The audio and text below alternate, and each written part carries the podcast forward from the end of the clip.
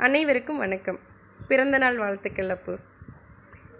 இன்றைக்கி உன்னை பற்றி ஒரு விஷயத்தை தான் பகிர்ந்துக்க போகிறேன் நீ சின்ன வயசில் நிறைய நாய் மாடு ஆடுன்னு ரோட்டில் எல்லாத்தோடையும் விளையாடிக்கிட்டே இருப்பேன் அது கொஞ்சம் வளர வளர நிறைய நாய்களோடு விளையாண்டுட்டு இருந்து இருப்பான் ஆக்சுவலாக எனக்கு நான் வந்து நம்ம சின்ன வயசுலலாம் வந்து படிப்போம்ல பேக் பைப்பர்னு ஒரு கதை படிப்போம்.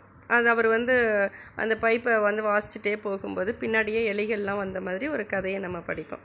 அது மாதிரி தான் நான் வந்து இவனை பார்ப்பேன். எப்போ பார்த்தாலும் ரோட்டில் இவன் நடந்து போனாலோ விளையாண்டுட்டு இருந்தாலோ இந்த ஸ்ட்ரீட் டாக்ஸோட நிறைய அவன் வந்து விளையாண்டுட்டு இருப்பான். ஒவ்வொன்றுத்துக்கும் ஒவ்வொரு பேர் வச்சுருப்பான்.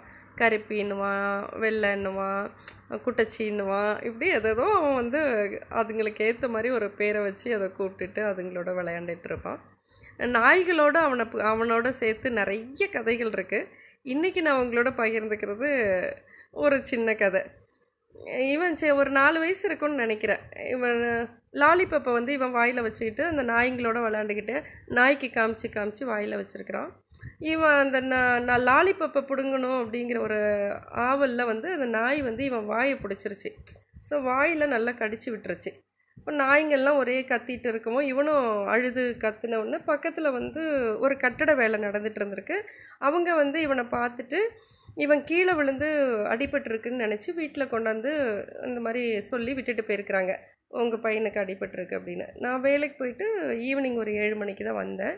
இவனுக்கு இது இந்த சம்பவம் ஒரு மூணு மணியை போல் நடந்திருக்கும் போல இருக்குது எங்கள் அம்மா சொன்னாங்க என்ன கேட்டாலும் அவன் ஒன்றுமே சொல்லலை. கீழே விழுந்துட்டான் போல இருக்கு. நல்லா வாயில் அடிபட்டிருக்கு. சரியாக சாப்பிடக்கூட இல்லை. தூங்கிட்டான் அப்படின்னாங்க. அப்புறம் காலையில் அவனை குளிப்பாட்டும் போது மெதுவாக குளிப்பாட்டி விட்டுக்கிட்டே எப்படிப்பா அடிபட்டுச்சு? அப்படின்னு கேட்டால் ரொம்ப அழகாக இந்த கதையை சொல்கிறான் நான் லாலிபப்பா வாயில் வச்சேன்னா நான் நாய்க்கு கொடுத்தேன்னா ஏமாத்தின்னு நான் திரும்ப வாயில் வச்சேன்னா நாய் வந்து டபுக்குன்னு பிடுங்கினுச்சா? அப்படியே நாய் கடிச்சிருச்சு அப்படின்னு. எனக்கு அவ்வளோதான் அல்லு தூக்கி போட்டுருச்சு. என்னடா இதுன்னு உடனே பயந்து போய் தஞ்சாவூரில் உள்ள ராஜா மிராசுதார ஆஸ்பத்திரி ஹாஸ்பிட்டலுக்கு நான் இவனை கூட்டிகிட்டு போகிறேன் அங்கே கூட்டிகிட்டு போனால் இந்த மாதிரி நாய் கடிச்சிருச்சின்னு ஓபியில் சொல்லிட்டு இது பண்ணால் வாயில் பார்க்குறாங்க பார்த்த உடனே எல்லாம் பரபரப்பாக ஆகிடுறாங்க எப்போம்மா கிடச்சிச்சின்னாங்க நேத்தி சாயங்காலம் அப்படின்னு சொன்ன உடனே என்ன உங்களுக்கு அறிவு இருக்கா? நேத்தி சாயங்காலம் கிடச்சது உடனே தூக்கிட்டு வர வேண்டாமா? கழுத்துக்கு மேலே நாய் கிடைச்சா அவ்வளோ ஆபத்தான் அதனால் உடனே இவனை வந்து ஒரு தனி அறையில் வச்சு இது பண்ணி உதட்டில் இருந்து அந்த ச இது நீர் எடுத்து அது ப்ளட்டெல்லாம் எடுத்து டெஸ்ட்டுக்கு சென்னைக்கு அனுப்புகிறாங்க அதோட ரிசல்ட் வந்ததுக்கப்புறம் தான் உனக்கு வந்து என்னன்னு பார்க்க முடியும் அப்படின்னு சொல்கிறாங்க எனக்கானா என்ன சொல்கிறதுனே தெரியல. என்ன அப்படி ஒரு கஷ்டம் அப்படி ஒரு இது. அப்போ தான் நான் நினச்சிப்பேன் நம்ம கடவுள் நம்பிக்கையாவது இருந்திருக்கலாம் அப்படின்னு. கடவுள் நம்பிக்கை இருந்தால் அட்லீஸ்ட் கடவுள்கிட்டயாவது வேண்டி போடல எப்படியாவது காப்பாற்றிருப்பேன் நான். இப்போ யார்கிட்ட வேண்டுறது? என்ன சொல்கிறது நம்ம கையறு நிலையில் நமக்குன்னு ஒரு நம்பிக்கை இல்லைன்னு வச்சுக்கிங்களேன் அது எவ்வளோ கஷ்டமாக இருக்குது தெரியுமா? அப்புறம் கொஞ்ச நாள் அப்படியே க மறுநாள் வந்து ரிசல்ட் வந்ததுக்கப்புறம் நல்ல வேலையாக டாக்டர்ஸ் வந்து உனக்கு எதுவும் ஒரு ஆபிஸ் இல்லைன்னு சொல்லிட்டாங்க. அப்புறம் நீங்கள் ஒரு ஆறு மாதம் வந்து அவனுக்கு வந்து ஊசி போட சொன்னாங்க.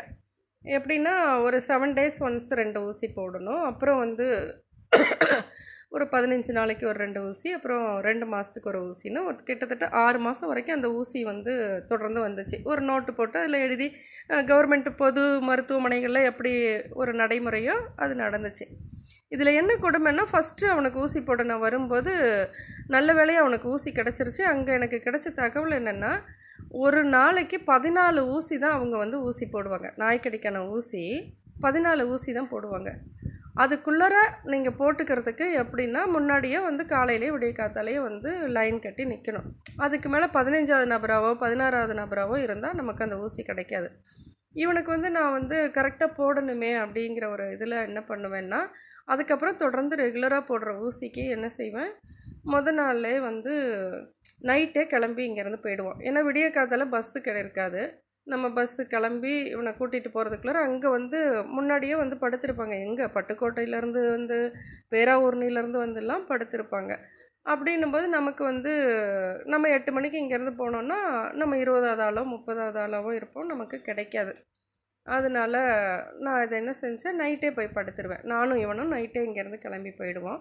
போய் அங்கே வாசல்லையே உட்காந்துருந்துட்டு காலையில் விடிஞ்ச உடனே லைனில் நின்று ஊசியை போட்டுக்கிட்டு வீட்டுக்கு வந்துடுவான் இதுதான் ரெகுலராக நடந்துட்டு இருந்தது இப்படி ஒரு நாள் போகும்போது ஒரு நாள் எட்டு மணிக்கெலாம் கிளம்பி போயிட்டோம். அங்கே வந்து பாம்பே ஸ்வீட்ஸ்னு தஞ்சாவூரில் பாம்பே ஸ்வீட்ஸ்னு ஒரு இனிப்பகம். அதில் வந்து ஏதாவது சாப்பிட குழந்தைக்கு வாங்கி கொடுக்கறதுக்காக போகிறேன் சாப்பிட்டுட்டு வெளியில் வரும்போது எப்போதும் எல்லா கடைகளுக்கு வாசல்லையும் யாராவது ஏதாவது சாப்பிட கொடுங்க காசு கொடுங்கன்னு கேட்குறது இருக்கும் இல்லையா? நம்ம எல்லா நாளும் அதுக்கு ரெஸ்பாண்ட் பண்ண மாட்டோம். நான் பாட்டுக்கு இவனை அழைச்சிட்டு வரேன். அழைச்சிட்டு வரும்போது இவன் என்ன சொல்கிறான் எனக்கு உன்னை பிடிக்கவே இல்லைம்மா. நீ ஏம்மா இப்படி நடந்துக்கிட்ட நீ ஏம்மா இப்படி நடந்துக்கிட்டேங்கிறான் எனக்கு நிஜமாவே புரியல. இவன் என்னடா சொல்ல வரான் அப்படின்னு சொல்லிட்டு. என்னடா சொல்கிற நீனு? என்ன தான் நீ வந்து சொல்கிற அப்படின்னு கேட்டால் நீ வந்து அவங்க கேட்குறாங்க குழந்தைய வச்சுட்டு ஏதாவது சாப்பிடக்கூடாது நீ பதிலே சொல்லாமல் வர அப்படிங்கிறான் நான் அப்போ கூட என்ன நினைக்கிறேன் எப்பயுமே நம்ம ஒருத்தவங்களுக்கு வந்து யாராவது பிச்சையெல்லாம் கேட்டாங்கன்னா கொடுக்க முடியாதுப்பா. ஏதோ ஒரு சந்தர்ப்பத்தில் தான் கொடுக்க முடியும். எல்லா நேரமும் நம்மளால் கொடுக்க முடியாதுன்னு. அது பரவாயில்லம்மா. நீ பதிலாக சொல்லிட்டு வரலாம்ல அப்படின்னு நான் பாருங்களேன். எனக்கு அப்படியே பொட்டில் அடித்த மாதிரி இருந்துச்சு. நீ குடு கொடுக்காம போ. அது மேட்ரே இல்லை. ஆனால் அவங்கள மனுஷங்களாக மதித்து பிச்சைக்காரங்களாக இருந்தாலும் அவங்களுக்கு பதில் சொல்லணும்னு அவன் சொன்னான் பாருங்களேன். எனக்கு ஐயோ நிஜமாக சொல்கிறேன் ஒரு நாலு வயசு குழந்தைக்கு புரிஞ்சது ஒரு ஏன் வந்து ஒரு முப்பது வயசு பொண்ணுக்கு புரியலன்னு எனக்கு தெரியவே இல்லை. அன்னைக்கு அவன் எனக்கு கற்றுக் கொடுத்த பாடம் இன்னி வரைக்கும் சரி. மனிதர்களாக இருக்கிற யாருக்குமே என்னால் எந்த அளவுக்கு முடியுமோ அந்த அளவுக்கு மரியாதையை கொடுக்கணும்னு நான் நினைப்பேன். இன்னி வரைக்கும் நான் அதை ஃபாலோ பண்ணிகிட்ருக்கிறேன் தேங்க்ஸ் அப்போ. நீயும் இதை உன் வாழ்க்கையில் அது சின்ன வயசில் இருந்த ஒரு நிகழ்வாக இல்லாமல் எப்பயுமே எல்லாரையும் மதிக்கணும். அவங்க எந்த நிலையில் இருந்தாலும் அவங்கள வந்து ஒரு மனிதர்களாக மதிக்க நீ கற்றுக்கணும் அப்படின்னு. கற்றுக்கணும் இல்லை நீ தான் எனக்கு கற்றுக் கொடுத்துருக்குற. நீ அப்படியே இருக்கணும் அப்படின்னு சொல்லி இன்றைக்கி மூன்றாவது நாள் என்னுடைய வாழ்த்தை உனக்கு நான் தெரிவிச்சுக்கிறேன்.